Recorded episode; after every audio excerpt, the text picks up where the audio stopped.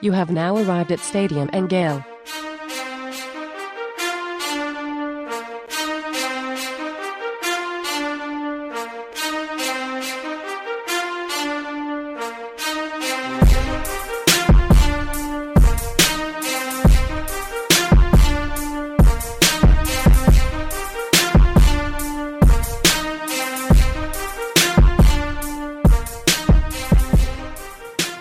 Boys and girls, ladies and gents, welcome to another episode of Stadium Miguel. It's Uncle Silk.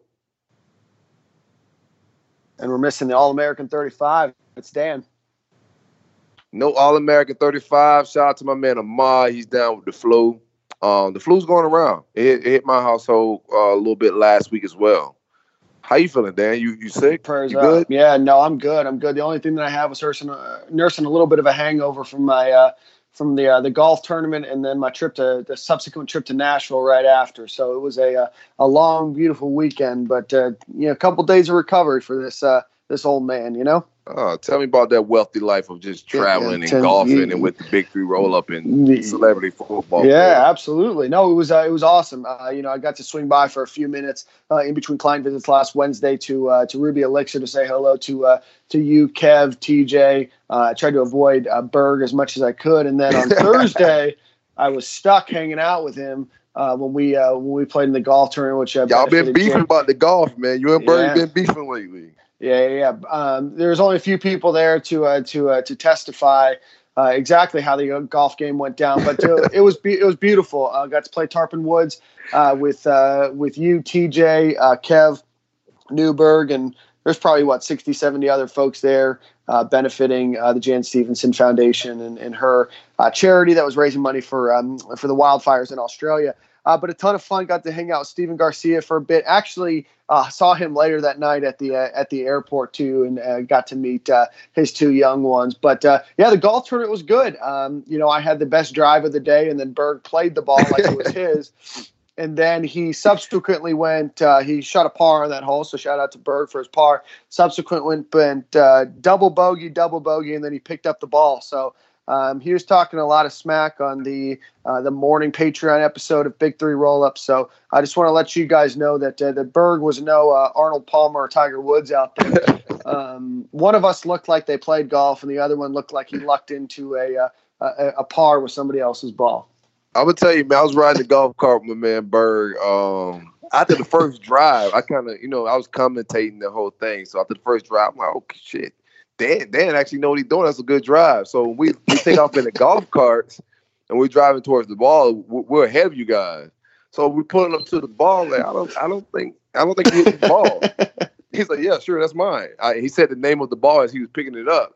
I was like, uh, okay. Yeah, so, So, he as he plays the ball, Dan pulls up in his golf cart like, "Hey, Berg, I think that's my ball." I dri- drive up right next to the ball, and sure enough, it was because I'm driving around. I'm like, I know I hit the ball, you know, about 250, 260 out here. Uh, it was, you know, a decent shot, um, you know, slightly in the uh, in the fringe, and I, I looked around. I'm like, I know this was my ball, and so I'm driving around like a crazy person looking for the ball. DJ's in my golf cart. I'm like. I'm pretty sure that was my ball. And Berg's like, look how great of a shot I hit. I'm like, no, I'm pretty sure that was my ball. But uh, you know, long story short, it was a uh, it was a great time. Yeah, then I hopped on a uh, on a flight to Nashville that night and uh, went to a Tyler Childers concert, uh, which I was Nice. able to bless the tie line with uh, some video of uh, the other uh, the other day. So uh, beautiful day in Nashville. Uh, it was it was weird though. Went from uh, relatively warm weather in Tampa to, to snowing in uh, in Nashville. I was there, but uh, but a great weekend overall. yeah, we got to work on Berg's golf etiquette, man. He cut off Vincent Jackson. Like we, he was doing a lot of wild stuff out there. We can't take him. Can't take Berg everywhere, bro. he was he was dry he he cut off Stephen Garcia and Vincent Jackson. He was driving in somebody's backswing. He looked like a landscaper. I mean, just you know, it was kind of one thing after another with him. But you can Hey, next year. overall, fun time, man. Shout out to Jan Stephenson and um everybody involved in that golf tournament. Man, Chris Lee was out there too. Uh, always Sure was. to look professional, like he actually golfs for a living. So shout out to Chris Lee as well, man. Yeah, absolutely. And so, uh, so what'd you get into this weekend? I kind of just chill. Um, a lot of relaxation. I took my son to the park. We do some I try to work out, get some shots up on the basketball court, but just family relaxation and, and just just chilling, man. I watched a little XFL. You checking the XFL out? Yeah, I did. I caught a little bit of it on uh, on Saturday, uh, the DC game, and then I watched a little bit of the uh, the Tampa Vipers yesterday game as well. Yeah, it's an okay think? product. It's an okay yeah. off-season product. Not not bad. Um, I hope they survive longer than the AFL. I don't want to really want to get attached to a team because um, I got attached to Steve Spurrier's AFL team, and it was out of there like a month later. So I'm gonna just watch from afar, man. But I like some of the rules. I like the transparency and whatnot with the um with the refs and, and the play calling of the coordinators. It's it's, it's okay. I'm not mad yeah. at the off-season product. I liked the kickoff rule. I thought that that's interesting. Um, it, it adds a unique kind of taste. Although I think it it very much helps the returner uh, in that sense. But uh, yeah. you know, I think that I think what the XFL wants is more offense. Uh, than anything, you can tell that by the uh, the catch rules and uh, you know some of the other rules out there. I like the speed of the game. Um, I think that they said they're trying to get the game done like 30 minutes faster than an NFL game, which when when the product is fine but not incredible, I think trying to speed it up a little bit. You know, they have another referee that's there to just spot the ball, and so you know the the time clock is a little bit shorter. It, the game moves a little bit quicker.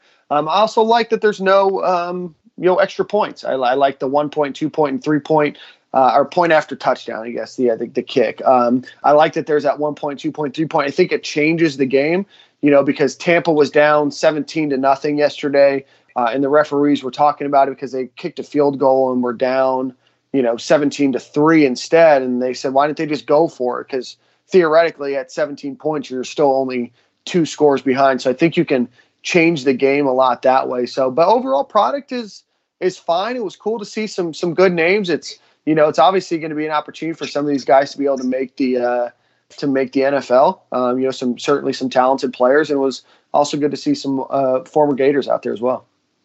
Yeah, absolutely, man. They're taking um, the kickball players out of football a little bit, and I'm not mad at that whatsoever.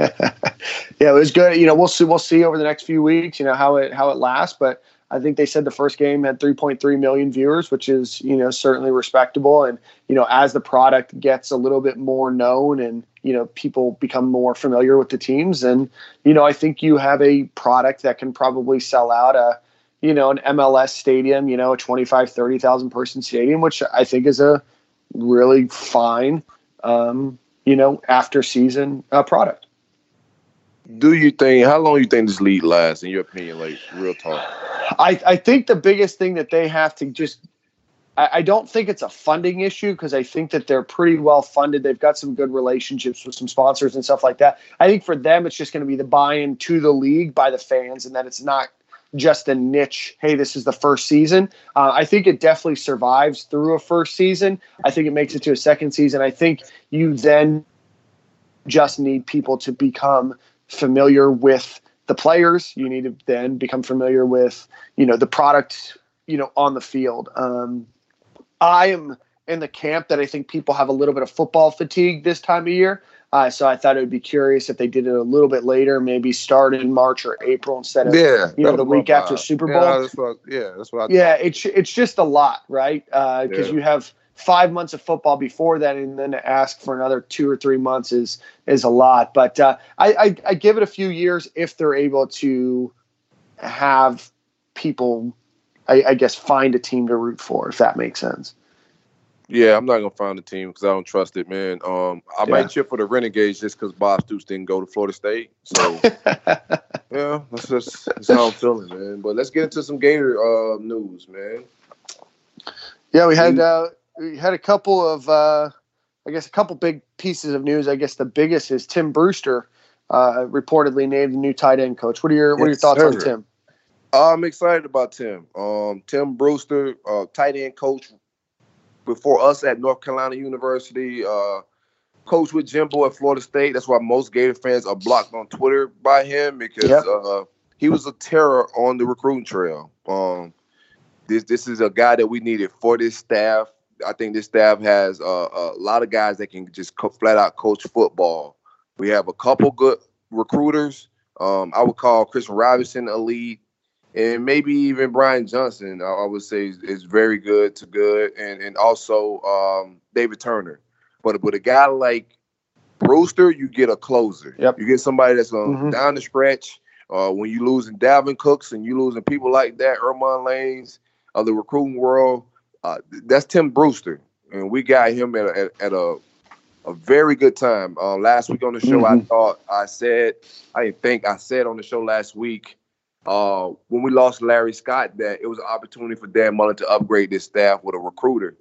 Um, he didn't take that lightly. I think he know what he needed. Um, tight end is a position where you could get a mm-hmm. elite recruiter and a guy that can kind of uh, have some time to do some other things, man. And he got his guy. Uh, how long yeah, Tim I mean, Bruce is going to be here, I don't know. But when he's here, I expect him to land big dogs on the recruiting trail. Your opinion? Yeah, man. absolutely. Yeah, no, I, I agree. Uh, you know, we talked about it, like you said, so last week, and you know, I think Dan Mullen's three for three on upgrades. I mean, you know, Larry oh, Scott was absolutely. obviously a, a, great coach. Uh, don't get me wrong uh, in saying that, but you know, to upgrade to Torrian Gray, to upgrade to uh, to, uh, to David Turner, uh, and then to upgrade to to Tim Brewster, it was is really noticing errors, you know, or, or ways to improve and, and grasping those, and that's how you win in this league, and you win by getting elite recruiters, and you you win by getting dogs and aren't afraid to ask for the commitment. Uh, and so that's uh, what I like about Tim Brewster. Now, he doesn't have a track record of lasting very long at a particular school before he moves on. Uh, you know, so I think you get what you can out of him. And I think what you get out of him is, you know, a fine coach that's been able to develop some great talent in his career, but also a guy that's just recruited really, really well. And if you're mad at the way that Dalvin Cook treated Florida, um, you know, in in terms of his commitment and everything else, well, then you can uh, you can look no further to your uh, your new tight end coach for the guy that helped pull off that uh, that scheme. So, uh, you know, long story short, you want a guy that can recruit really well at that position. You know, he's taking over, uh, you know, a, a, great you know talented position. You know, with Kyle Pitts and you know some of the developmental guys. So, you know, that's a, again Dan Mullen noticing areas to improve and and knocking out of the ballpark. So, uh, so big shout out for to Dan Mullen and to to welcome Tim Brewster to the staff. Yeah, and this is a, a real good year to, to have Tim down in Dade. Dade County is loaded with a lot of talent. Um, Luke likes to tweet every time, a little bit, a, a, little every so often about the big three teams and the recruiting guys that are hired. Uh, he's been a Tim Brewster fan. They've been buddy buddy a long time. So Tim Brewster is very familiar with South Florida. His face is going. It's a great time to have that face in, in locker rooms around here, man other than that, he he like I say, he inherited Kyle Pitts, um, like what like Dan yep. said, and there's not a whole lot for him to coach up and do there. You know what I'm saying? I think Kyle Pitts is a guy that's gonna do what he gotta do and go first round after the season, regardless. Yeah. Um, oh, absolutely. There's been some since we're talking coaches, there has been some off the field smoke. Um, we haven't well, I haven't um, confirmed anything, but there's some Charlie Strong smoke out there. Have you heard anything, Dan? Yeah, no, I, you and I are in the same boat. I haven't heard anything confirmed, and I know that Ben Troupe wrote an article yesterday uh, that mentioned that Charlie Strong was coming on staff. I've not seen that confirmed. I've talked to a few people, and they haven't uh, said it's confirmed. It doesn't mean that it's not confirmed, but I do know that he has been in talks uh, with uh, Dan Mullen in the Florida staff. I know that Kerwin Bell uh, is in the same position, and then you and I, uh, Soka, talked about a few other player or uh, you know coaches that have talked. Uh, I think Dan Mullen is dotting his I's, crossing his T's. You know, National Signing Day being last Wednesday, and we'll talk a little bit more about that here in a bit. Um, you know, I think he's starting to get his ducks in a row to figure out what that what that staff looks like at the end of the day, they're off, you know, the field guys, so they're not going to be out recruiting. So there's not a huge rush uh, right now to to necessarily completely fill out that staff. And you know, some of these other guys might be weighing their options right now. Uh, you know, right after National Signing Day, you saw it with South Carolina, you saw it with Tennessee, you've seen it with some other schools. You know, a lot of coaches will will leave. So, you know, I think some of this is a wait and see for uh, these guys as well before they sign on to be uh, analysts or, or off the field coaches with Florida. They might see what their options are uh, as well. But but for now, uh, you and I both heard that that Charlie Strong is not officially on staff. Yeah, I haven't heard anything official. Um, like I said, there's a lot of smoke out there, and um, Ben Troupe had that article and a lot of people was adding us in and asking if it was official. I don't, I haven't heard anything official regarding that. But like Dan says, uh, some other uh, names out there that's, that has smoke around it as well. Uh, we can't pin down and confirm exact names. Dan like to, uh, to like with Dan Mullen likes to confirm and, and announce things on his time. He's in no rush. This mm-hmm. is this is off season, but the names that have been mentioned, I'm loving it. Um, we need all Right. those those type of brains, game planning, and that's how you make national championship run. This is what Hmm. uh, Nick Saban does. Uh, he bolsters his staff and loads up with guys that are looking to rebuild their image and get back out into the coaching market, maybe on the uh, on the lap year to try to figure some things out. And those are guys we need to bring into the building, man, just to help us game plan and get things together. Uh, Charlie Yeah. Strong getting Grantham's coffee is a plus for me. yeah, absolutely. You know, so we'll we'll see. I- I would imagine over the next couple weeks, right before we get into spring football, you'll start to hear some more names, and then you'll start to see you know more trickle in. I wouldn't be surprised if you see some former NFL guys. Uh, you know, make the you know the list of analysts. You know, I wouldn't be surprised if you saw Charlie Strong or Kerwin Bell or a few other guys um, who who we've talked about or so you've talked about on on your logo talk show. Uh, but but for right now, it's all kind of conjecture, and so we'll see. Uh, but but right now, I love the steps that Dan Mullen's taking. Uh, like you said, uh, you know, there's no reason that Florida shouldn't be able to compete with the guys that Alabama's getting, or Auburn's getting, or Georgia's getting. You know, Florida has just as good of a trajectory right now as any program uh, in college football. So you know, Dan Mullen is a coach that guys want to learn under and, and coach with, and you know, same with Todd Grantham, and you know, same with uh, you know a David Turner and you know uh, Brian Johnson. Coaches want to learn from these guys, Billy Gonzalez. So you know, when you have staff members like that where they want to learn from, you know, you're going to have this consistent flow of of talented uh, coaches coming in every year, and and that's what you love to see. Absolutely. Um, let's talk some trans- transfer portal talk. Okay. Running back transfer from Penn State University, Ricky Slade was Yep. on the is on the market. Uh, reported there was some interest from his side with UF. Uh, Jackie from Rivals Gator GatorTerritory.com reported today that there's no interest from outside. We're not interested in another grad trans. Well, not a grad transfer, another transfer portal running back. So Mhm. um, right now, as far as running back wise, it looked like it's Zach Evans a bust. What's your opinion on the Ricky Slade thing and and our chances with uh, Zach Evans?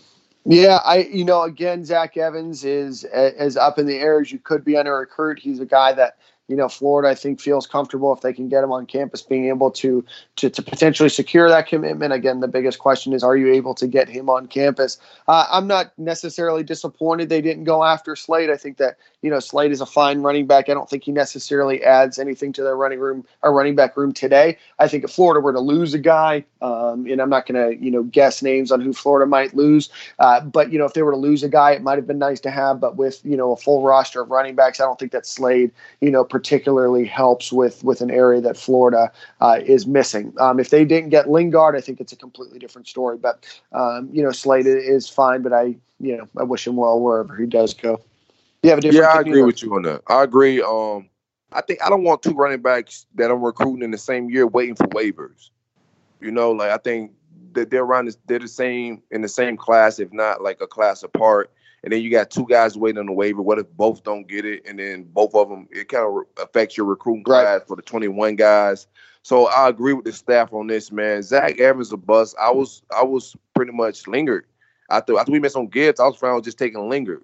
Um, so we have a chance with Zach Evans, and, and the, I'm gonna trust Dan Mullen on this. A lot of people got a lot of opinions about Zach Evans and the things around his recruitment. I'm gonna I'm gonna trust Dan Mullen with with uh, him judging the character and bringing these guys on campus. If he thinks we got the locker room culture to deal with a kid like Zach Evans, and and again, I don't, I'm not hearing anything crazy off the field like as far as criminal activity, Right. but there are some red flags around his recruitment. But if the staff sees and sees something and they're interested and they don't see any any liabilities that could that could backfire or anything on us, man, I'm, I'm gonna go with Dan Mullen on it. Either yes or no. If he decides it's not a kid for our locker room, I'm fine with it. And, and if he takes him, I'm fine with it. But that's an elite Yeah. talent.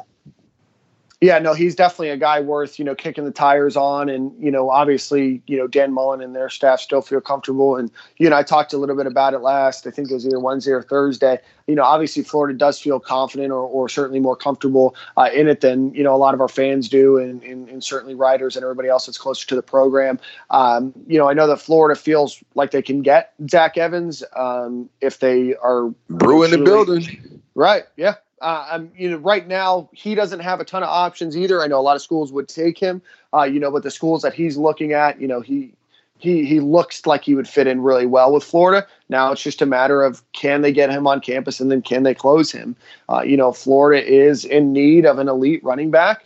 Uh, they don't have one on campus right now. That's you know, Dameon Pierce is good, um, but Zach Evans is a game changer. Uh, landing a guy like a Zach Evans is a game changing type of commitment, and Florida needs those game changing type of commitments. They've been able to get a few on the uh, defensive side of the ball. Now it's that opportunity to try to get on the offensive side of the ball. Yeah, I agree. Um, I'm excited, man. We'll see what happens. We got a couple more guys that we're waiting on as well with uh, Leonard Manuel, wide receiver, uh, originally from Vanguard, and also Mark Britt, uh, athlete. Two guys that we're waiting yep. on right now. Two four star. Uh, well, one's a three star. Leonard Manuel got dropped, but I'm gonna call him a four star out of out of just common sense. Um, so Leonard Manuel and Mark Britt are two guys that we're waiting on to pretty much qualify academically. Um, it's not official, but I mean mm-hmm. the elephant in the room. We kind of know what's going on. Right yeah. now, uh, I'm I'm I'm glad that Dan didn't let those guys sign and then not make it in. It's a better look for us. It looked like Dan has a a, a, a handle on what's going on with the program. Mm-hmm. He's not mm-hmm. looking dumbfounded or trying to figure out things after these kids don't qualify. So I'm fine with it. But from everything I'm hearing on Leonard Manuel's side, they think he's going to qualify.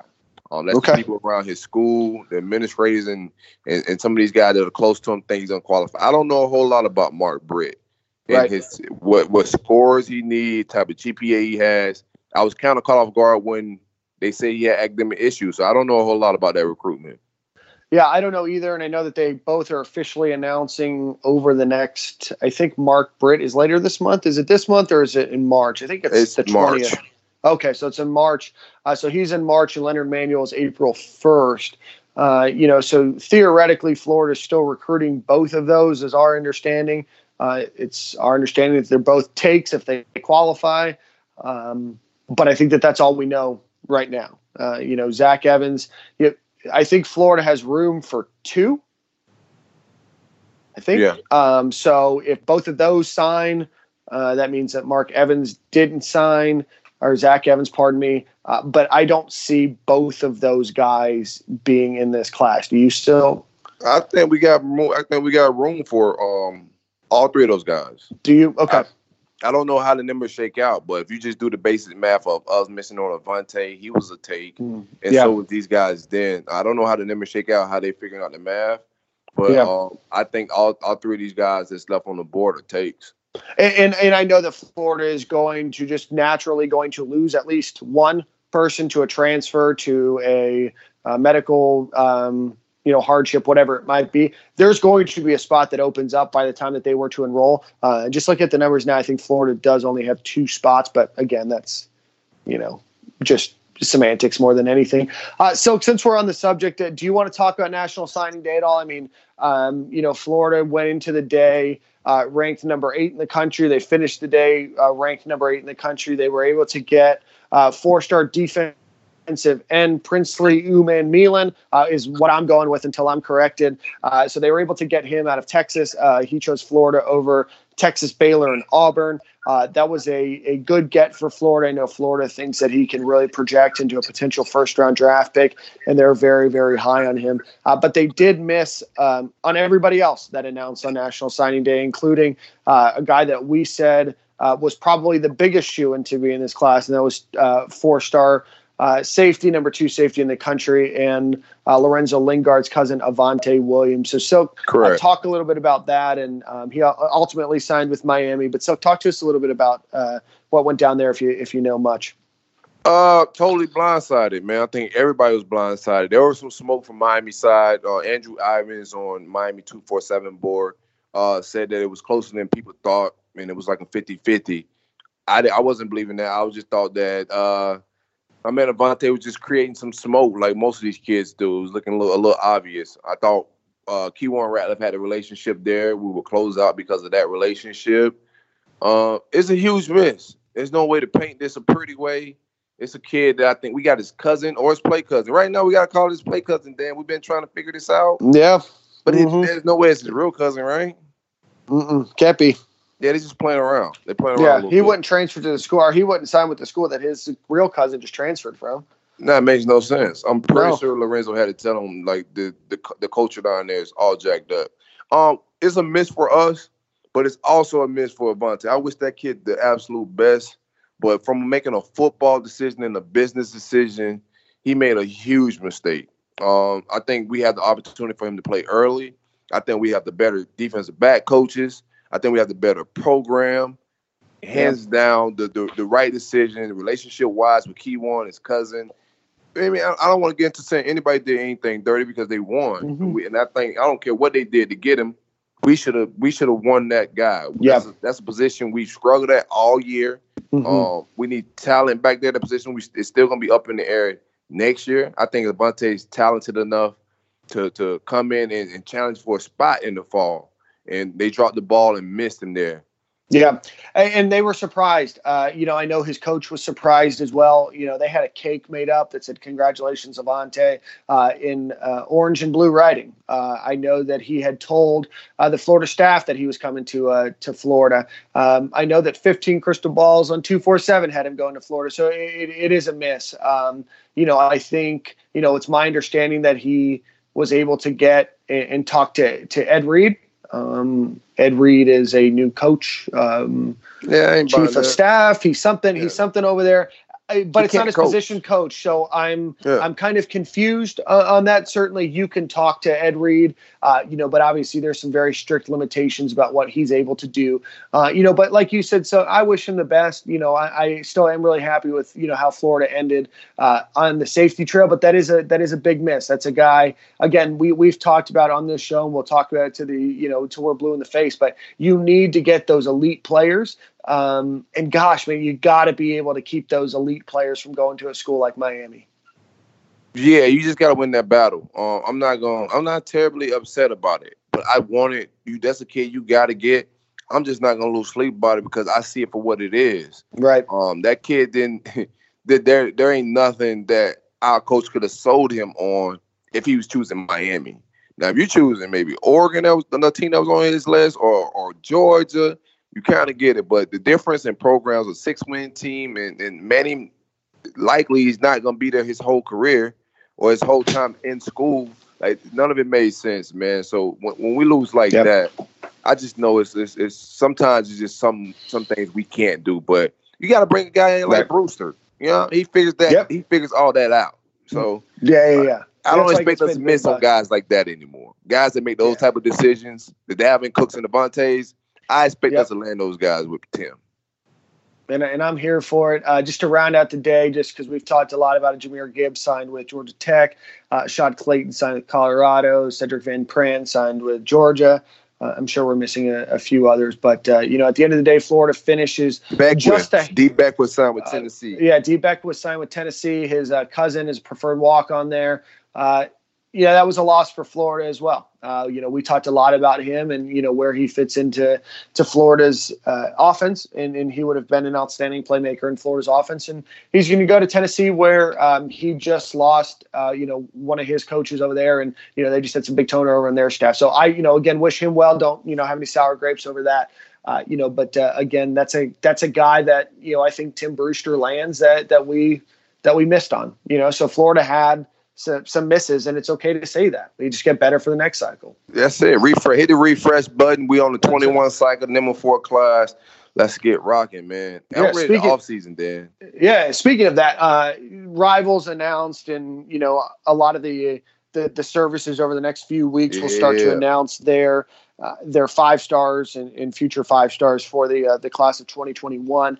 Uh, but uh, but shout out to Tyreak Sapp. He's Warren Sapp's son. He plays at St. Thomas Aquinas. Ah, that's not his son. Oh, is, uh, r- relation? No. Anyway, um, Play cousin. play cousin. Yeah, play son. There you go. Um, so yeah, yeah. so Ty- Tyreak Sapp, who's uh, of no relation or maybe of some relation to Warren Sapp, uh, is uh, a five star. Uh, you know, a guy that's been committed to Florida for for quite some time now. Uh, committed, I think, even before this season started last summer, uh, I believe. And so, uh, but he was ranked number uh, number ten uh, in the country uh, for for uh, for Florida for next season.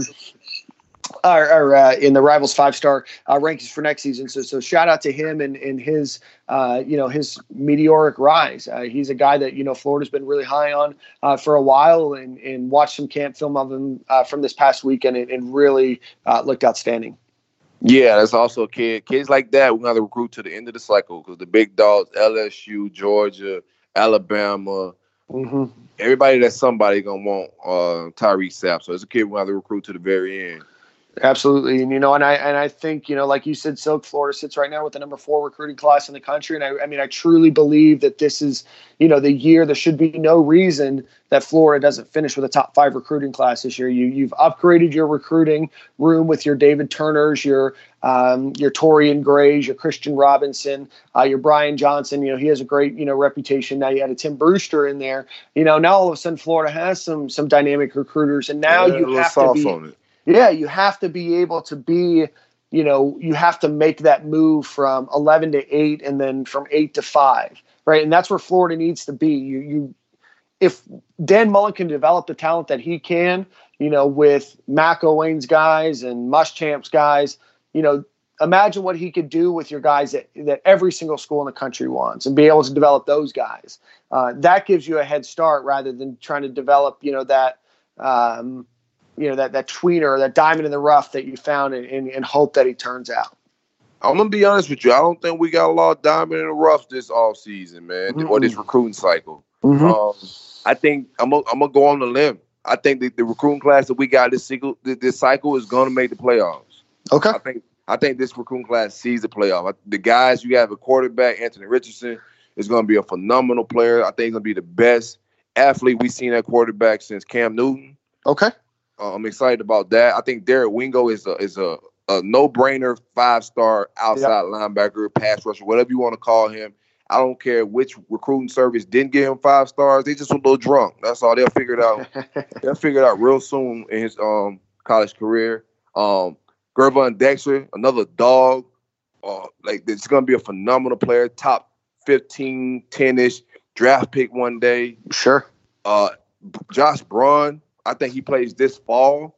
I think going to be an anchor on that line, as, as, as, well as Isaiah Walker, another blue mm-hmm. chip player. We got some studs, bro. Sure. We got guys to anchor this team down and really going to be the foundation of, of, what we got moving forward. I think these guys make the playoffs. Yeah, we got absolutely. the athletes, and we are, we've been had the coaching, so we're gonna yeah, see what's up. They've got some great talent. You add in a guy like Justin Shorter in there as well. Uh, you, you, you Florida does look, you know, great uh, I think moving forward, it's now a matter of consistently doing it and then just continuing to upgrade, right? Because there's still Correct. areas that we could have upgraded. You know, we you you just mentioned a bunch of great players from that staff.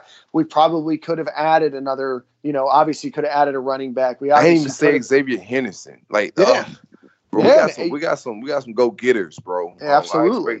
Yeah, and some straight up uh, guys that want to win. They want. They got high aspirations and want to be great.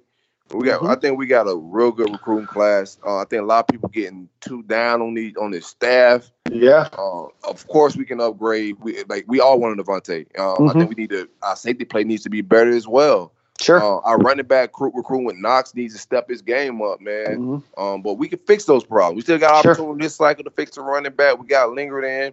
It's not like, and, and I think Lingard from his potential is extremely high. I've seen some rope pulls with him and Savage and these guys mm-hmm. off season that lead, that knee looks healthy. He was dragging sure. my man Trey Dean a little bit.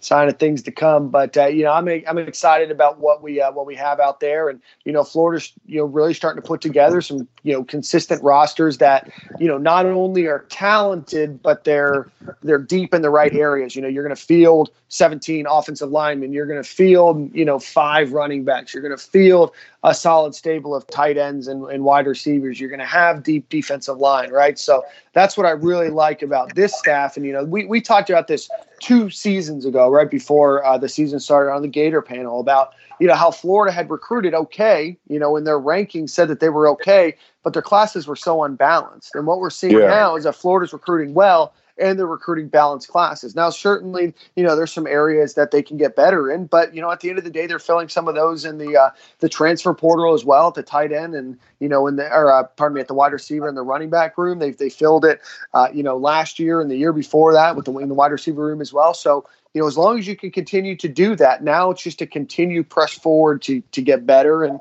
you know, I I, I trust this staff, and I like the staff that's there to uh, to do it. Absolutely, you recruit these monsters, you get them on campus, and then you introduce them to the monster builder, Nick Savage. Have you seen uh, Zach? You I, seen I Zach have. Carter? I have, and I still owe him an apology for calling him out on Twitter. Uh, you know, before and during that South Carolina game, but uh, he looks like a, uh, a guy that could move inside. We were talking about it right before the show. Uh, he looks like a uh, a full bore out there. Yeah, he put on that that. I don't know what they what the plans for him. Uh, I'd be guessing right now. I haven't talked to anybody about that man, but that bulk up is real. Um, he's looking he's looking real good. Pause. Uh, Nick Savage is doing his thing with these guys in the weight room. We gotta get Nick Savage on here to, to talk a little off season conditioning, man. I'm ready to off season. I'm excited about these boys working out. I'm ready for some spring football. I'm ready for all the shenanigans, man. Yeah, absolutely. No, it should be a uh, a great season and uh, a great off season, and, and, excited for the orange and blue debut, and excited for some of the stuff that we have as as, uh, as well planned for uh, for some baseball. Got a baseball tailgate that we've been talking about. We got some other stuff that's uh, that's coming out, but you, you can definitely catch me in Gainesville for that orange and blue uh, orange and blue debut. Also, Junior Day. Uh, the next Junior Day is March seventh. I expect us to get some guys to pop commit while while on the um while they're on that visit. Um, we'll see exactly what, what the, the list is as it gets closer. But March 7th is the next big recruiting weekend that everybody should be looking out for, man. We got a special guest coming on today, Dan. Let's get this read out of the way so we can hang out with a legend. Absolutely. This uh, this episode, as always, is brought to our friends uh, at South Georgia Pecan. Give them a call at 800 732 2646 or visit them at georgiapecan.com. Uh, by the time you read this, probably too late to get your Valentine's Day gift. So the next holiday is probably Earth Day. So for Earth Day, for all of your Earth Day gifts, uh, give uh, South Georgia Pecan a call, 800 732 2646. And then again, that's georgiapecan.com. And this time we got a legend. We got an NCAA champion, an NBA champion, Marreese Speights. Who do you give a gift to on Earth Day? A hippie. Berg, I got you. Okay, I'm gonna get Berg. Berg, yeah. I missed it. That was a setup. Oh, I tried man, to oh, set you up, it. bro. Oh set you- man, Hey Cam, let's go, man. Let's hang out. let's ride.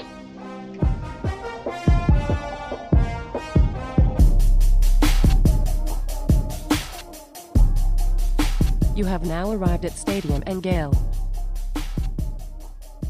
And joining us for the first time on Stadium and Gale is former Florida Gator center and power forward, first round draft pick, NBA champion, NCAA champion, Marreese Speights. Marreese, how are you? I'm doing good, man. I'm excited to be on the show. Um, I'm excited about the show. So, what's going on with y'all guys, man? Absolutely, man. Well, Marreese, t- talk to us a little bit about uh, how you ended up in uh, at UF. You're originally from St. Pete. Um, you played in, in St. Pete for a bit. You also played in Virginia. But how'd you end up a Florida Gator? Um, they was recruiting me for a long, not not really a long time, but they was recruiting me a lot. Um, the whole time while I was in high school down here, when I was transferred to Alma Surrogate, I went to Hargrave. They was recruiting me. Donnie Jones did a great job, and Donnie Jones did a, did a great job always popping up at school. And when I first came back from Hargrave, I went up there and in the atmosphere, and I was like, oh, this is something I want to be a part of. So that's how I ended up going there. Awesome. So, so obviously you were there uh, at Florida when they uh, won a national championship, uh, and then you also saw kind of changing in the guard with the the 04s leaving, going early, and then you know the seasons after that. Talk to us a little bit about your time uh, playing for Florida, and then and then ultimately uh, projecting yourself into the uh, to the first round of the the NBA draft. It, oh, it was good. It was it was it was fun, man. The, the time went so it went so fast, man. So sometimes I, I think about it, and sometimes I forget how fast it went. But it was an amazing time, man. Those guys helped me uh, produce into a, a pro guy who, who ended up playing 10, 10 plus years in the league. So those guys helped me a lot. Um, the coaches, the everybody who was part of the University of Florida helped all the all the guys who made pro.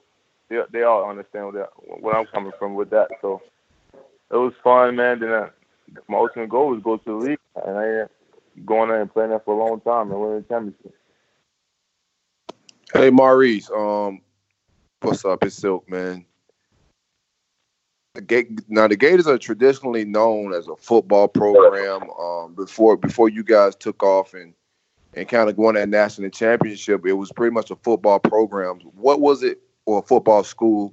What was it like uh, getting that that first national championship and kind of putting Florida on the map as far as basketball? What was that experience like?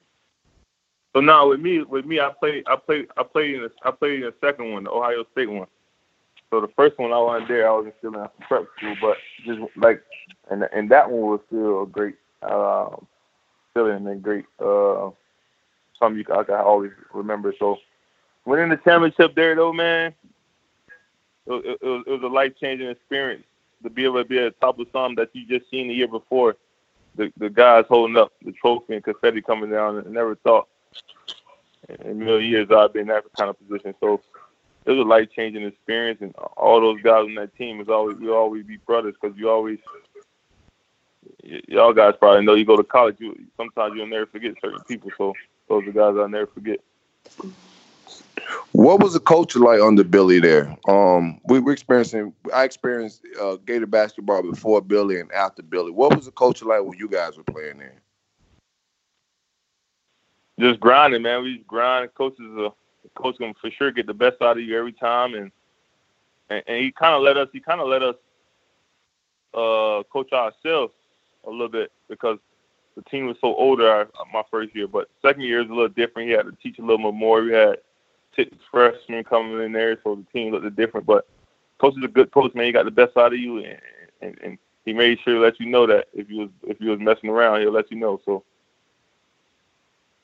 and then in the NCAA in, in the NCAA tournament when um like when when you guys get to like an elite eight, do you start like looking like okay we can make a run here? Uh, we might be able to do something, or what was what was the vibes like around the team when you guys start making a run? Oh, guys, just well, those guys, like I said, those guys just had did it.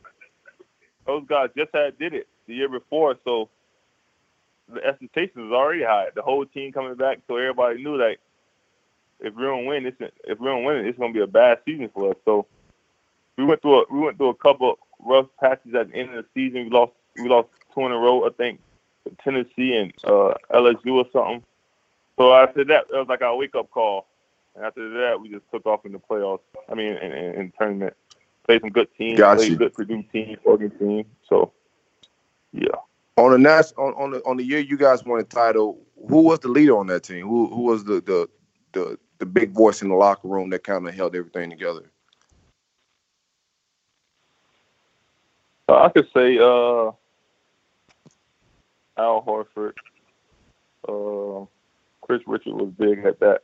He was an older guy. Uh, well, all them 04s really. Yeah, All and so 04 guys. you obviously you you, you mentioned the 04s, you know, you had Joakim Noah, you Chris Richard and uh, Al Horford, the rest of them. Obviously, a lot of personalities. What was it like going, you know, into you know college, you know, with a team that had just come off a national championship and trying to fit, you know, in with with that program? And obviously, you know, they won another national championship. But what was that like? That transition from from high school to college for you? It was so real. It, it was crazy because, like I said, I just came from watching these guys win the championship. All of them coming back. So I'm in, I'm in, I'm I'm I'm lined up with them every day, practicing with them. So it was a cool. It, it was it was it was it was great to be around them. It helped me a lot mature of my game and just just to see how they work every day, see how they prepare themselves every day to battle. So that was something that uh, I for sure um, got from them, and, and, and just always being a professional, man. Even in college, the guys is always professional. They work hard. They're, they're early. They're getting treatment. They're doing all the little stuff to, to prepare themselves for the, the next level, and, and that's why I took a lot from Joakim and Al Horford and Chris Richard and all those guys, man. So Yeah, man. It, it, it was did did you know you know so you committed and obviously signed your, your letter of intent with Florida before they before they won their first national championship. Did you think that they Yeah. had it in them to to win the the first year or, or were you a bit surprised? Or what was it like to watch as a signee of a team that you know really wasn't expected to win the national championship? Nah, it, it was like when I was at Hargrave and, and, and when I was at Hargrave Military Academy, you got to understand that we got uh we got ten D ones on our team, so nobody, like you said, nobody expected Florida to win, but that game they played Syracuse in New York, I think it was a tournament, and that's the first time I seen Syracuse get out of their zone. I was like, oh yeah, these boys might have a chance of winning it. And the, the season kept going on and on, and made that run. It, it was crazy that and my school I was going to because we had a McDonald All American up there at Hargrave, and he was going to Georgetown. He ended up transferring to Florida as Vernon Macklin. So guys like, "Well, y'all all right? Oh, y'all, y'all guys pretty good over there." I said, "Yeah." I love it, man. And then so um, I, I want to touch you a little bit about your, your time in the NBA. A bit of a journeyman. You played for the Sixers, the Grizzlies, Cavs, Warriors, uh, Clippers, Magic, and now you're um, you just finished uh, playing over in uh, in China. But I want to touch you a little bit, um, uh, I guess, about a few things. And you and I had had chatted last week a, a little bit about it. It was a little bit more topical, but wanted to touch you about you know, your experience playing with Kobe Bryant in the NBA. Obviously, you know, playing in the Western Conference there, you know, towards the end of uh, Kobe's career. Uh, you had a pretty heartfelt um, message on on Facebook. But but what was your experience like playing with uh, with Kobe Bryant? Uh, guys always ask me, "Who do you think the best player in the league, or whoever you played against?" I always say Kobe instead of LeBron because when it's Kobe on the court, you understand he on the court. He ain't no, he ain't no messing around. He he about his business. He gonna make sure he, y'all understand he on the court. From y'all, from like the game and the referees. So it's just the energy, man. When that man was on the court, anywhere around you, the energy is crazy. Like, yeah, it's about his business. You know what I'm saying? Ain't no messing around. It's about his business. You watch him warm up before the game. It's about his business. You know, so all that kind of stuff, man. As a player, you see that stuff, and you like, man, that man is really. That's the reason why he's himself. But you know I mean? Things happen in life, and it's sad to see him go. But like I said, he he, he left this earth on a um, definitely touched a lot of people, a lot of people, and that's what it's all about, man. Leaving this earth and, and touching people, and it's the way he. Absolutely. Absolutely. Yeah, that's definitely what it's all about. I'm gonna let you get the um the Kobe the Kobe take off because it is it's still fresh, man. I'm a LeBron um stand, but I'm gonna let you get that off because it's still fresh, man. Who you grew up um emulating your game out there, or, or, or who was your favorite player? My who I really like growing up was like Rasheed Wallace, big guy could shoot the ball, who was talking a lot of trash. Uh, I used to always uh watch uh like like growing up, we was only like for me when I was coming up from a neighborhood I come from, you only see Chicago Bulls, Miami Heat, and Orlando Magic. So it wasn't until I got older until I started realizing way more teams. You see what I'm saying? So I wasn't. I, Yeah. I started playing basketball 11th grade year, so I started playing basketball late. You see what I'm saying? I wasn't really into basketball Wow. like that. I always football and basketball and baseball. Hmm. What made you start playing football? Did you outgrow it? Yeah, yeah, I got, I got, I got tall. I got, I got too tall for that. what position did you play? Just curious, what position did you play? I played quarterback and tight end. No kidding.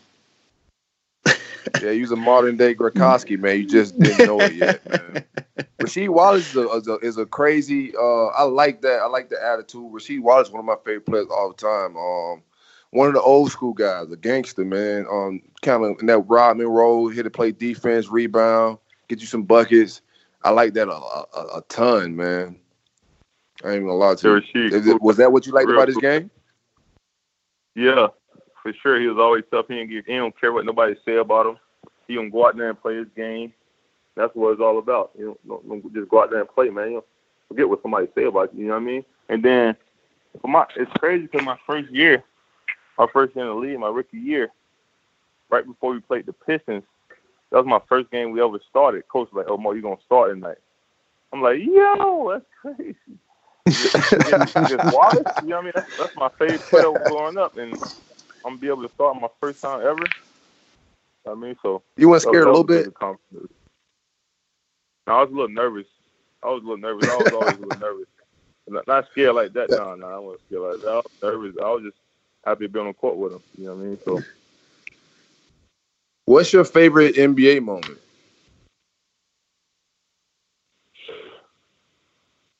Uh, I don't want to say winning the championship because everybody, you know I mean, that's the given. But winning the um, when I was with the Warriors, we won the seventy third, the seven, winning that seventy third game. Yeah. against Memphis. That was crazy. Yeah, you're part of history, crazy. bro. That, Yeah, that's crazy. Yeah.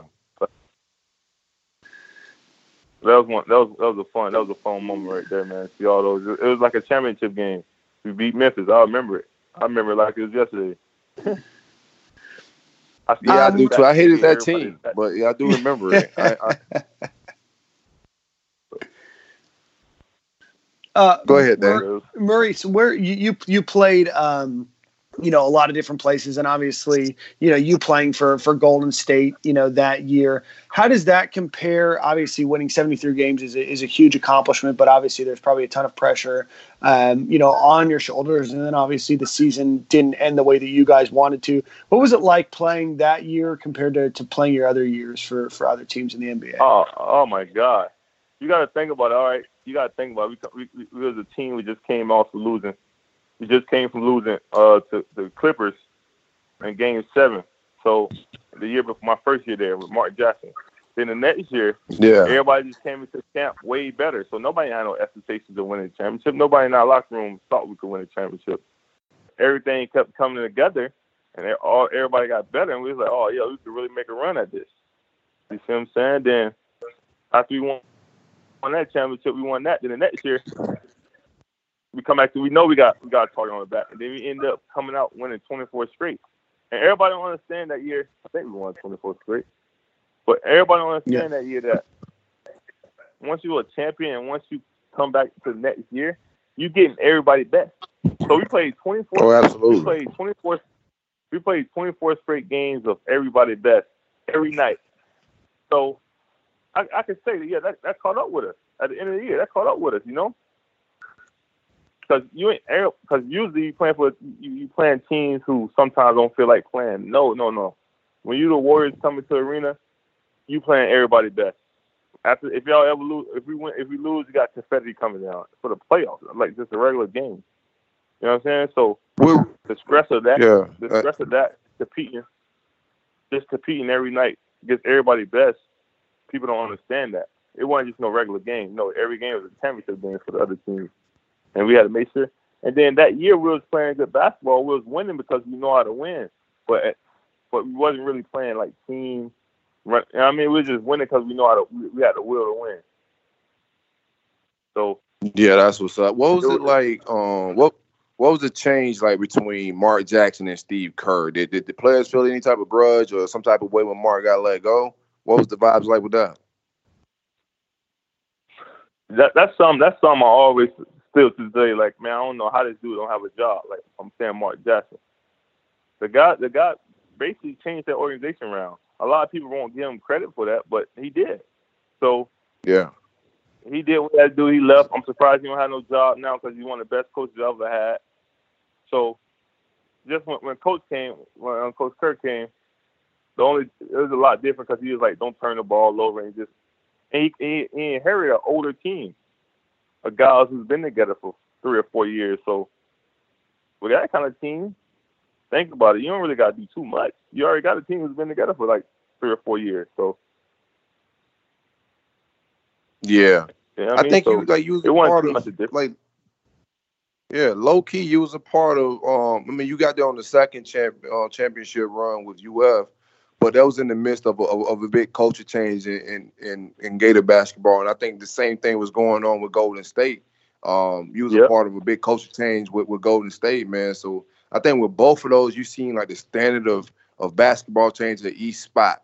Yep. What's your opinion on Yep. the um, state of Ga- Gator basketball right now? I think the, the standard's starting to dip a little bit, in my opinion. Yeah, I- the same one, same me. I'm like, they could be so good I could say last couple because think about it, I don't really think before, the, other than this year, they wasn't really typical stuff. They weren't really getting big guys. You know what I mean? Like when I was there, we was getting big Yeah. guys. Florida was known for getting big guys. Now they getting all these guards and all that kind of stuff, and they so up and down. They could be good two games and go back down and lose to a team under 500. So it's a little different, man. It's a little different. Watching that, well, when I watch it, it's a little different to see it. But uh, I don't really want to say nothing negative about it. But I feel you. I feel always you. says the Florida basketball, not the Florida basketball. I feel you. So Yeah, I'm, I'm still like I'm still on this Billy Donovan uh era thing, man. I seen crystal balls and nets get cut, man. Um, are you coming to the the, the court naming ceremony? that's next week, right? When when is it? This weekend? Some Vanderbilt game. Yeah, I think it's Yeah, this it's- weekend. Yeah, Maybe it's Saturday. pretty- yeah, I don't think you're going if you haven't booked that flight yet, Marreese. No, I live. I live. No, I, I live in St. Pete. I live in Clearwater. oh, sweet. oh, Okay. okay. Okay, that's I what's can up. drive up there. Yeah. Is So what do pulling you, up? What do you say? you Are gonna you pull pulling up? up? Are you coming? Yeah, yeah, yeah. I'm gonna pull up. I'm gonna pull up. I'm gonna pull up. My mom Uh, wanted Mar- to go, so M- Marreese, what what are you what are you up to these days? I know you just finished playing a, uh, a season over in China. Um, do you think you're going to keep doing that, or are you uh, about done now? no, I'm not. I'm not done yet, man. I'm, Okay. I'm still 32 years old, and I could play. So right now, I just well, I came back from China last February, so I took this year off to handle a couple of my stuff off the court business, like my business stuff I have, and you know I mean that kind of stuff. So I'll probably play next season. I don't know where at yet, but y'all should see me playing somewhere soon. I would, tell, What- I would, I would, tell, I would, I would say, I would tell y'all what I'm gonna do, but I, I'll let, I'll let, I'll let y'all find that out soon. I love it, bro. What uh, what are you doing in your uh, in your free time now?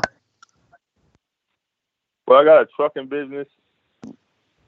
I got, Nice. I got a trucking business. that, Uh, I'm starting. I do that. I, I just be around my family and my wife and, and, and my friends.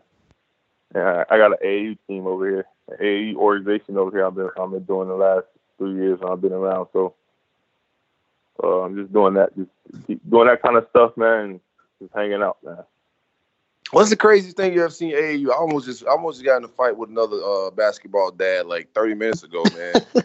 um, what's the craziest thing you ever seen at AAU game? Yeah, man, it got a little intense. As a coach or as a player? No, as a coach, like think crazy thing you said. Well, player, either or. it was the craziest thing you've ever seen Nah, from man, a parent. One time. No, I just remember one time we was in uh I was in um playing AU. I was a player I was a player at this time. And we was in Baltimore, man. Whew.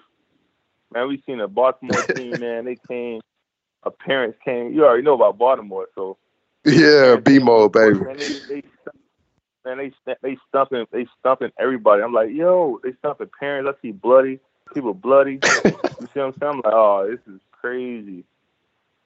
That's that's probably by far the, the craziest thing I've seen though. No Yeah, I hope so. I hope so, man. That sounds pretty intense. Hey, man, I appreciate you for hanging out with us, man. Oh, no, no problem, no problem, man. Thanks for having me, man. Thank you. Absolutely, man. It was a pleasure. Hey, is there anywhere uh, that people can follow you on uh, social media, follow any of your businesses or anything else? Yeah, uh, I don't got no business um social media yet, but I have some soon. My uh my marketing guy kind of he, he, he he be taking a lot of breaks a lot, so he, oh man! All right, Marreese. Well, we uh, we appreciate you coming on, man. We'd love to have you on in the future. And best of luck with everything that uh, that you do on the uh, on the court and off the court. all right. Thank you, man. Thank y'all for having me. Hey, go Gators! Thanks for hanging out, man. Go Gators. All right, go get it. Marreese Speights. Yeah, I got to hear more about this uh, on the uh, on the sideline uh, beef that you're getting into. Man, it's just the competitive juices got flowing, man. Uh, I'm usually pretty chill at the basketball games. I'm usually subdued. My wife is usually the one that's like like extra competitive and like a little vocal, and I'm trying. I, try to chill, man. But one of the dads just came with some different energy today. They didn't like these L's, Dan. so I had to turn up, man. I don't want to. I don't want to embarrass myself and say how far I went, but I got a little excited today, man. Yeah, chill. All right, you gonna leave the crock pot on next time? No, I can't be doing that, man. Father-in-law was there, um, so I had law enforcement on my side a little bit in oh, case things got a little weird. You know what I'm saying? Um, oh man, I knew I wasn't going to jail. You feel me? Like, yeah, I got you. I got you. And and Tyson until they go to jail. I get it. I know how it works. Yeah, you already know how it goes, yeah. man. All right. Dope interview, man. I enjoy hanging out with Marreese. Um, good to know that he thinks the Gator standard needs to stay where, where it was when Billy was here. Yeah, you know he's he's obviously not following the program enough. He uh, he wasn't even he didn't even know what the court naming ceremony was. But I, I would imagine that if I'm a former player too at his level, uh, I'm getting a little frustrated too watching this team play. We'll have Eric on a little bit later, talk a little bit more about that. But uh, another disappointing loss this weekend. Absolutely, we might as well get Eric on next. How about that? Let's hang yeah, out with good. Eric. Alrighty. That's right.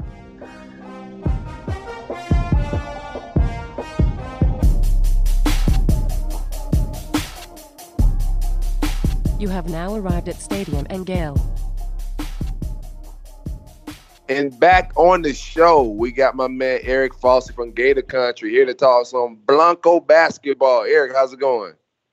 Hey, uh, it's uh, it's going really good. I am so happy you guys are having me back on, uh, especially after uh, you know in the preseason I came on and said that this was going to be a, a, team competing for the Final Four, which uh, looks like I was duped like a lot of people. But uh, uh, you know, the fact you guys are having me back on, that's awesome. So thank you. Eric, you're you're quick because I, that's what I was going to first, man. It's not the final 14 you you promised me, bro.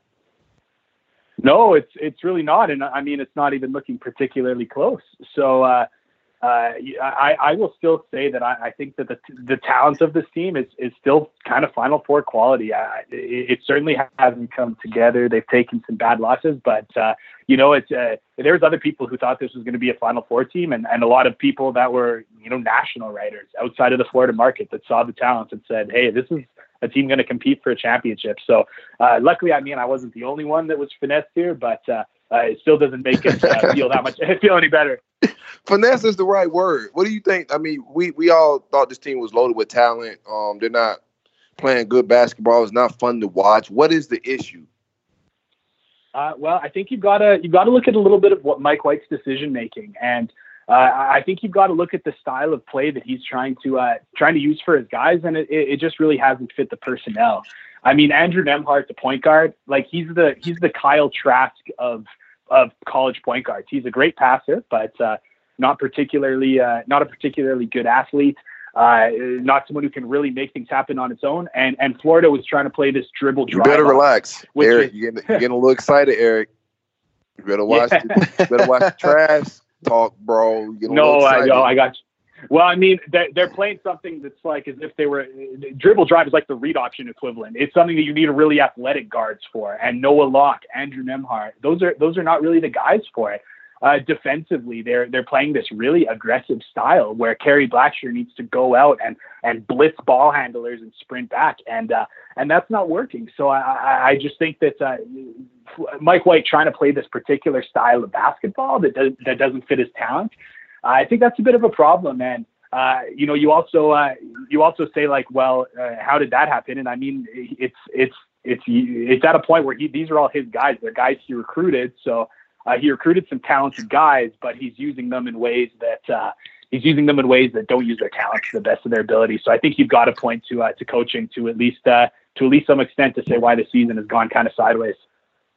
So, so talk to us a little bit more, Eric, for the casual basketball fan like myself that can barely hit a jump shot. I can't even hit a jump shot, but barely make a shot. What does that mean? What What is Mike White or, or the staff failing to do when it comes to development, uh, when it comes to roster, um, uh, or I guess lineups? You know, I, I know that you've talked a, a, lot about lineups in, in some of your tweets. Talk to us a little bit about where you see some of the failures on the uh, on the coaching side of the ball.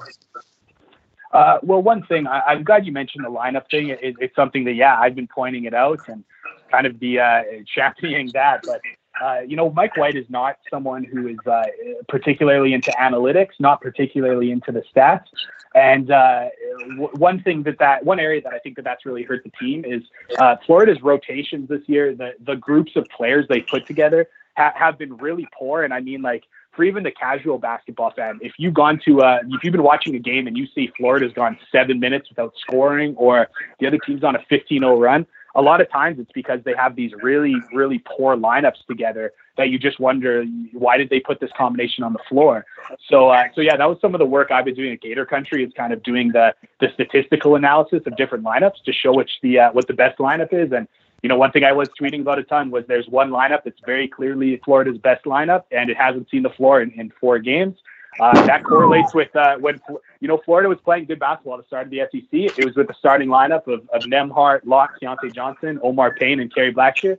Uh, they haven't seen the floor together in the last four games. I mean, take a look at the the, the outcomes of these games. That's right when Florida started to, to really turn. So, yeah, and I uh, so still they're playing the style of basketball that really does uh, require some guys to be able to make plays one on one, which is not a lot of their talents. And then defensively, they're playing very aggressively which is mm-hmm. something that they just don't really have the athletes to do, uh, particularly at the center position, where Kerry Blackshear, who's not a great athlete, he's being asked to do things that Kevarius Hayes did these last couple of years, which is be very aggressive on the perimeter and get get all the way back to the paint and protect the rim. Uh, that's uh, that's really tough to ask most centers to do. Kevarius Hayes was a lead at it.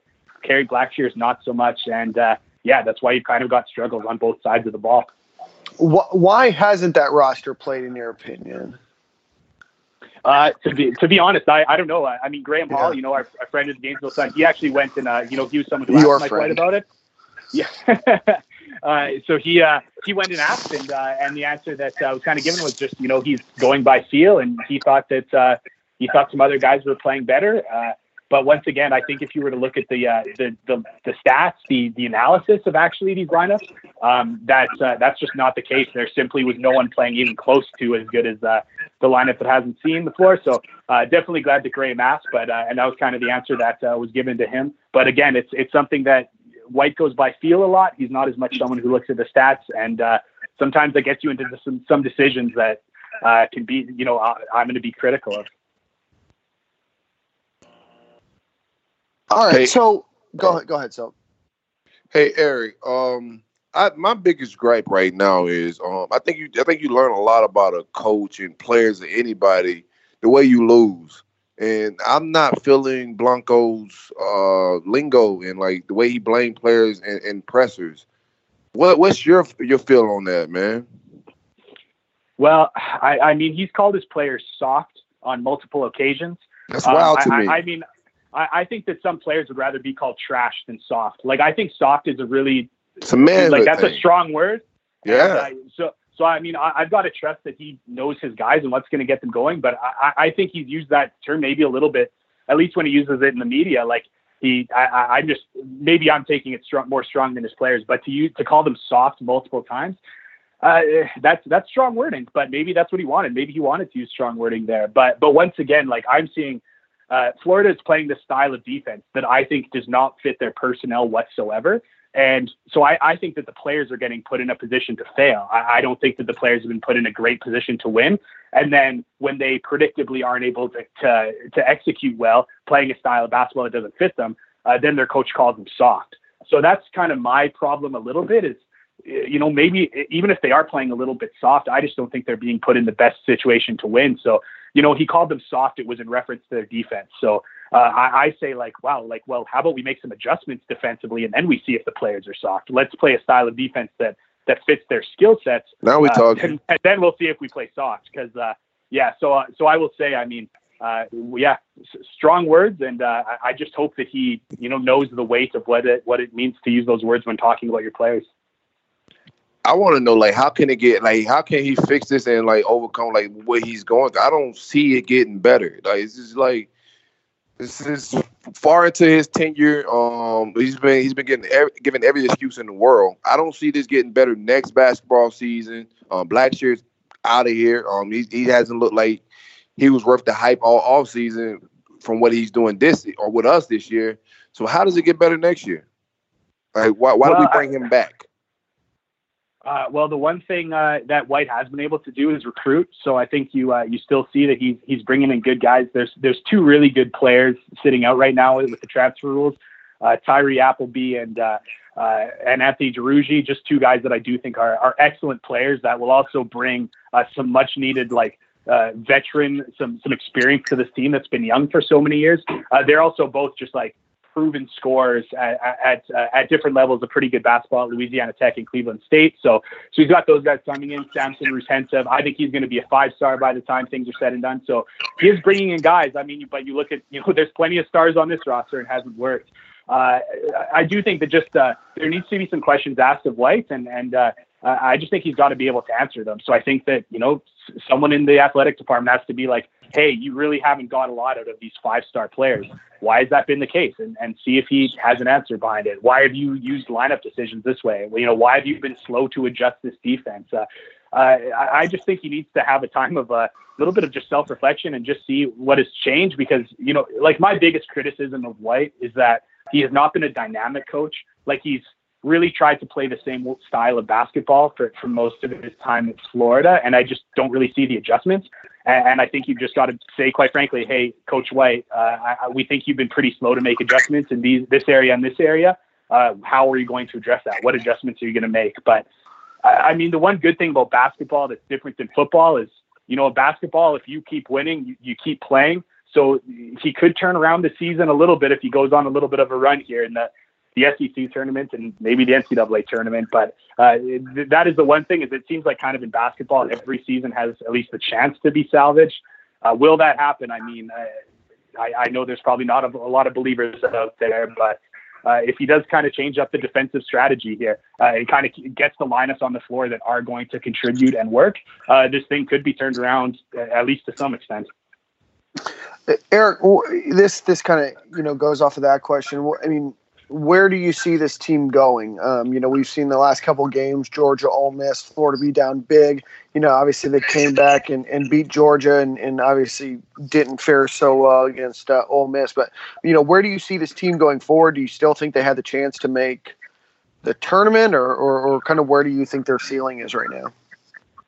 Well, the thing is that even though Florida has played, you know, so poorly recently and started the season so poorly, they're still they're still on the bubble right now. Some te- some brackets, reputable brackets, have them in. Some of them have them just out. So when you think about the fact that they played so poorly and are still in the mix, I mean, if they play decent basketball the rest of the way, they're in the tournament. I, I mean mm. that that's as a ten seed or a nine seed, uh, but they are in the dance, and then mm-hmm. you, know, you see what happens from there. But uh, you, you look at the rest of their schedule. I mean, Vegas is going to have them uh, favored in like five of their next seven. Uh, they're they're going to be favored to lose at Tennessee and, and, and at Kentucky. But but even once again, no matter how poorly they played, some of the predictive analytics and, and you know the Vegas odds still have Florida as a team that's that's going to go you, you, know five and two to kind of finish the finish mm-hmm. the SEC, and then we'll uh, we'll see what they do in the the SEC tournament. I mean, five and two would have them as uh, as probably a top four seed in the SEC and have a double right. in the, the SEC tournament. So I mean, there still is like roadwork for the season to be like uh, ended in a, in a non-embarrassing fashion, even a decent fashion or a good fashion. So uh, that's and that's kind of at least the, the great thing about basketball is you do have a chance to to kind of right some of your wrongs if you play well at the end of the season. Right, and I think we saw that you know in their their win um, against Auburn, uh, you know their almost victory against LSU with that you know that big comeback towards the end. I think you see a team that has obviously the capability and they have the talent. I think it's just being able to put it all together. And and what I'm gathering from you as somebody that you know follows the team you know moderately closely at best, it just seems to me like they are really struggling putting it to, putting it together on the uh, on the court right? And and putting it together um, from an analytics perspective, from a coaching perspective, that it's not necessarily talent; it's being able to utilize that talent. Right. Well, I mean, w- once again, talking about put, being being able to put a consistent effort forth on the floor. Uh, anyone who's watched the team has seen that they've been prone to some really big runs in the positive direction and a lot of really negative runs. And and once again, when you look at the uh, the lineup data of, of who's on the floor, a, a lot of these things could be predicted. Like when they had this this really poor end to the half against Ole Miss that put them in a hole that they were never able to crawl out of. uh, it was because there was a there was a lineup at the floor on the floor that has shown with a very large sample size this season that they, they don't play well together. So uh, I, I just think basketball is so much well, really any sport is, is so much about winning on the margins. And I just don't feel like this is a, a basketball team that really does that. I do think analytics and, and using data would be a great way to do that and a great place to start. Uh, because yeah, like if you're watching the Florida basketball game the rest of the way and you see they they start going a really positive run, uh, make a note of who's on the floor, and uh, if they go on a really negative run, uh, make a note on the floor and and uh, and see like, hey, like uh, how did we get to this? It, it's probably the lineup. It's it's probably the play calls they're using. That's that's another thing that's been inconsistent. And uh, uh, yeah, you're you're probably going to see some correlation. So, uh, but it's also it's also places that they can tidy it up for sure. And, and, I guess this is my last question. You know, let's just assume that Florida goes four and three, five and two, makes the uh, makes the tournament as a nine seed, ten seed, loses in the first round. What kind of changes should Florida be making from a from a coaching perspective? And I'm not necessarily saying get rid of Mike White. I mean, do you see or anticipate some turnover?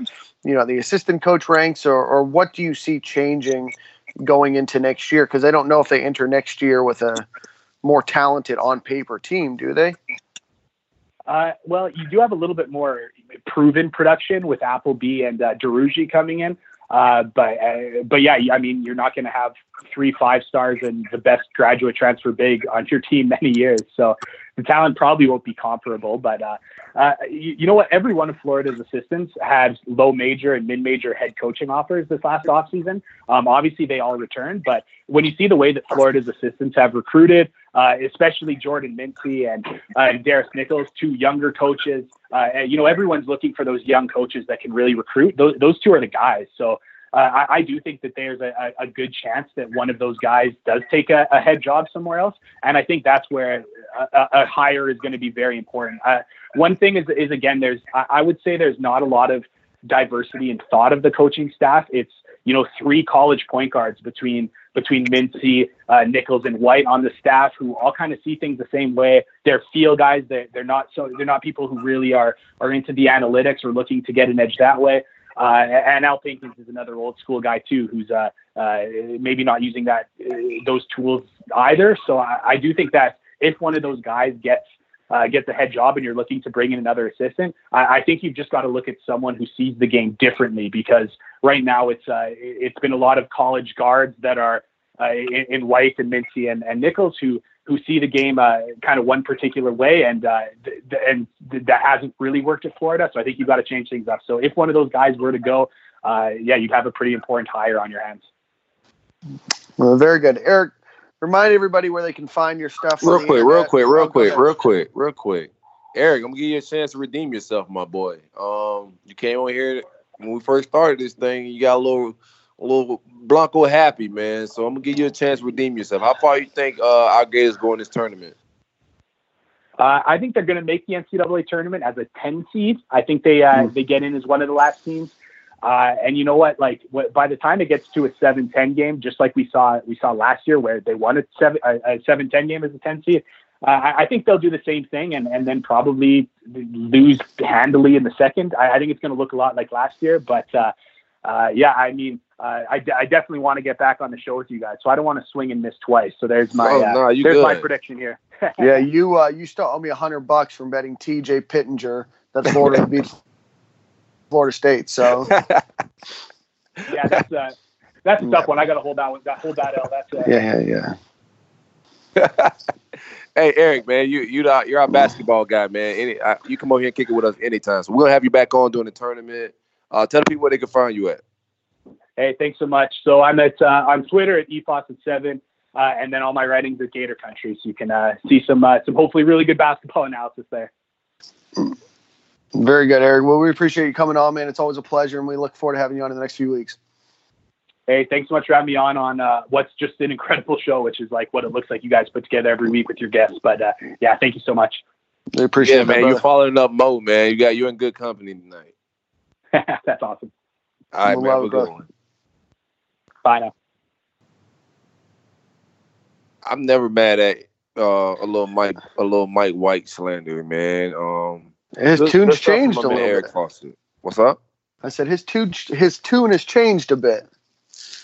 Yeah, he got the full the full layout, man, of how Mike White run things, man. Sometimes we forget during the off season. It's like Florida State when they like oh, Miami fans in football, they forget how terrible they are during the season when all the, the recruiting and stuff started, man. So I think we forget until the ball's tipped off and we're reminded of how bad of offensive drops and whatnot we go on, man. It's not great stuff to watch. Yeah, I'm uh, I'm curious to see what uh, you know what this team has in uh, in them. Um, you know, some tough losses, some bad losses, but also some big wins. And obviously, they've shown that they can, you know, compete. You know, against a, an Auburn, against an LSU. Uh, you know, but then they do have a couple tough losses, and so I'm just not sure uh, if I trust the the coaching right now. You know, there's a lot of analytics out there, and and I'm not just saying Eric's analytics are better than you know what Florida has. I imagine they have their own, but you know, there, there's something wrong, and it, it's not working. And you know, the amount of talent that they have on their team to be this consistently off uh, it just doesn't seem to make sense. So, uh, you know, we've got a, a, couple more games. I think Eric said there's seven more games left. So they've got seven games to try to figure it out. Uh, then the SEC tournament, and you know, we'll see. You know, the the bare minimum of being a coach at Florida should be being in the SEC tournament. If they miss, uh, you know, again, that that'd be that'd be tough. Yeah, man. Um, I'm just not. I'm just not feeling it. I don't think he turns it around. Um, not a uh, just not feeling. It. I don't think this guy's got what it takes. He's been here long enough for us to see some type of improvement. Every year, it's a new excuse. Uh, the scoring drops are bad. He's not a player's coach. Uh, no matter how good he recruits, he's not getting through to these guys. He's looking a, a, whole lot like basketball Mac a little bit, man. Um, the way he blames players and throw them under the bus and pressures, I don't feel that. Um, calling them soft, mm-hmm. I'm not feeling that. I think teams take on the personality of their coach. So if they mm-hmm. soft, you soft. Um, yeah, I, I just want to attitude change, reflects leadership, coach. Correct. Yeah, yeah. I would just like to see a change, man. I've seen enough of Mike White, man. But we'll bring Eric back on. You know what I'm saying? Yep. Um, as it all unfolds. Yeah, we'll see. We'll see. You know, there's still seven games for us to uh, to see, and uh, you know, we'll we'll see where this team is. But um, you know, we might have a long off season of, uh, of basketball talk, and um, you know, we'll see. You know, I think that that's all you can uh, you can hope and say with this team is, is we'll see who who the they are with, each week. You know what I'm really missing? I want to get Ahmad's uh, basketball expertise on this segment, man. we gotta get him better. We gotta get him some flu meds. Yeah, well, absolutely, absolutely.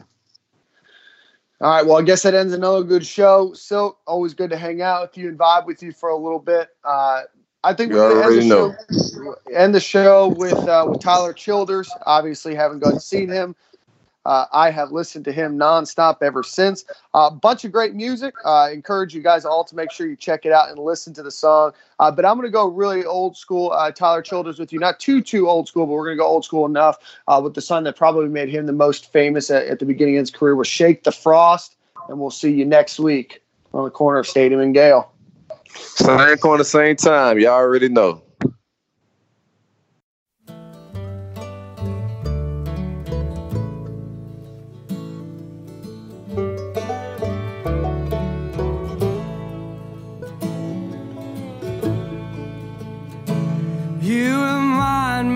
Of a Sunday back home in old Kentucky with church choirs just belting to the pines. And I love you like the mountains, loves the way the morning opens, too soft and bright, greeting from the sun. So if it make you stay, I wouldn't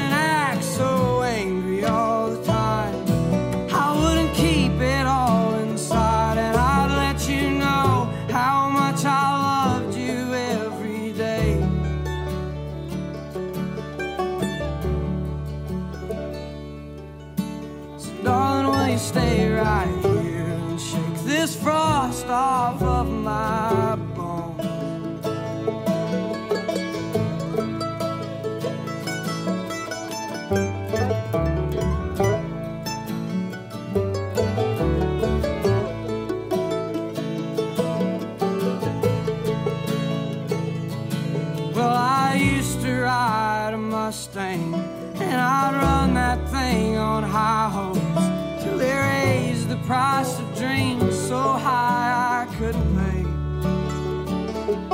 So I'll let that car just sit there when I should have took you driving. Windows down while the music played. So if it make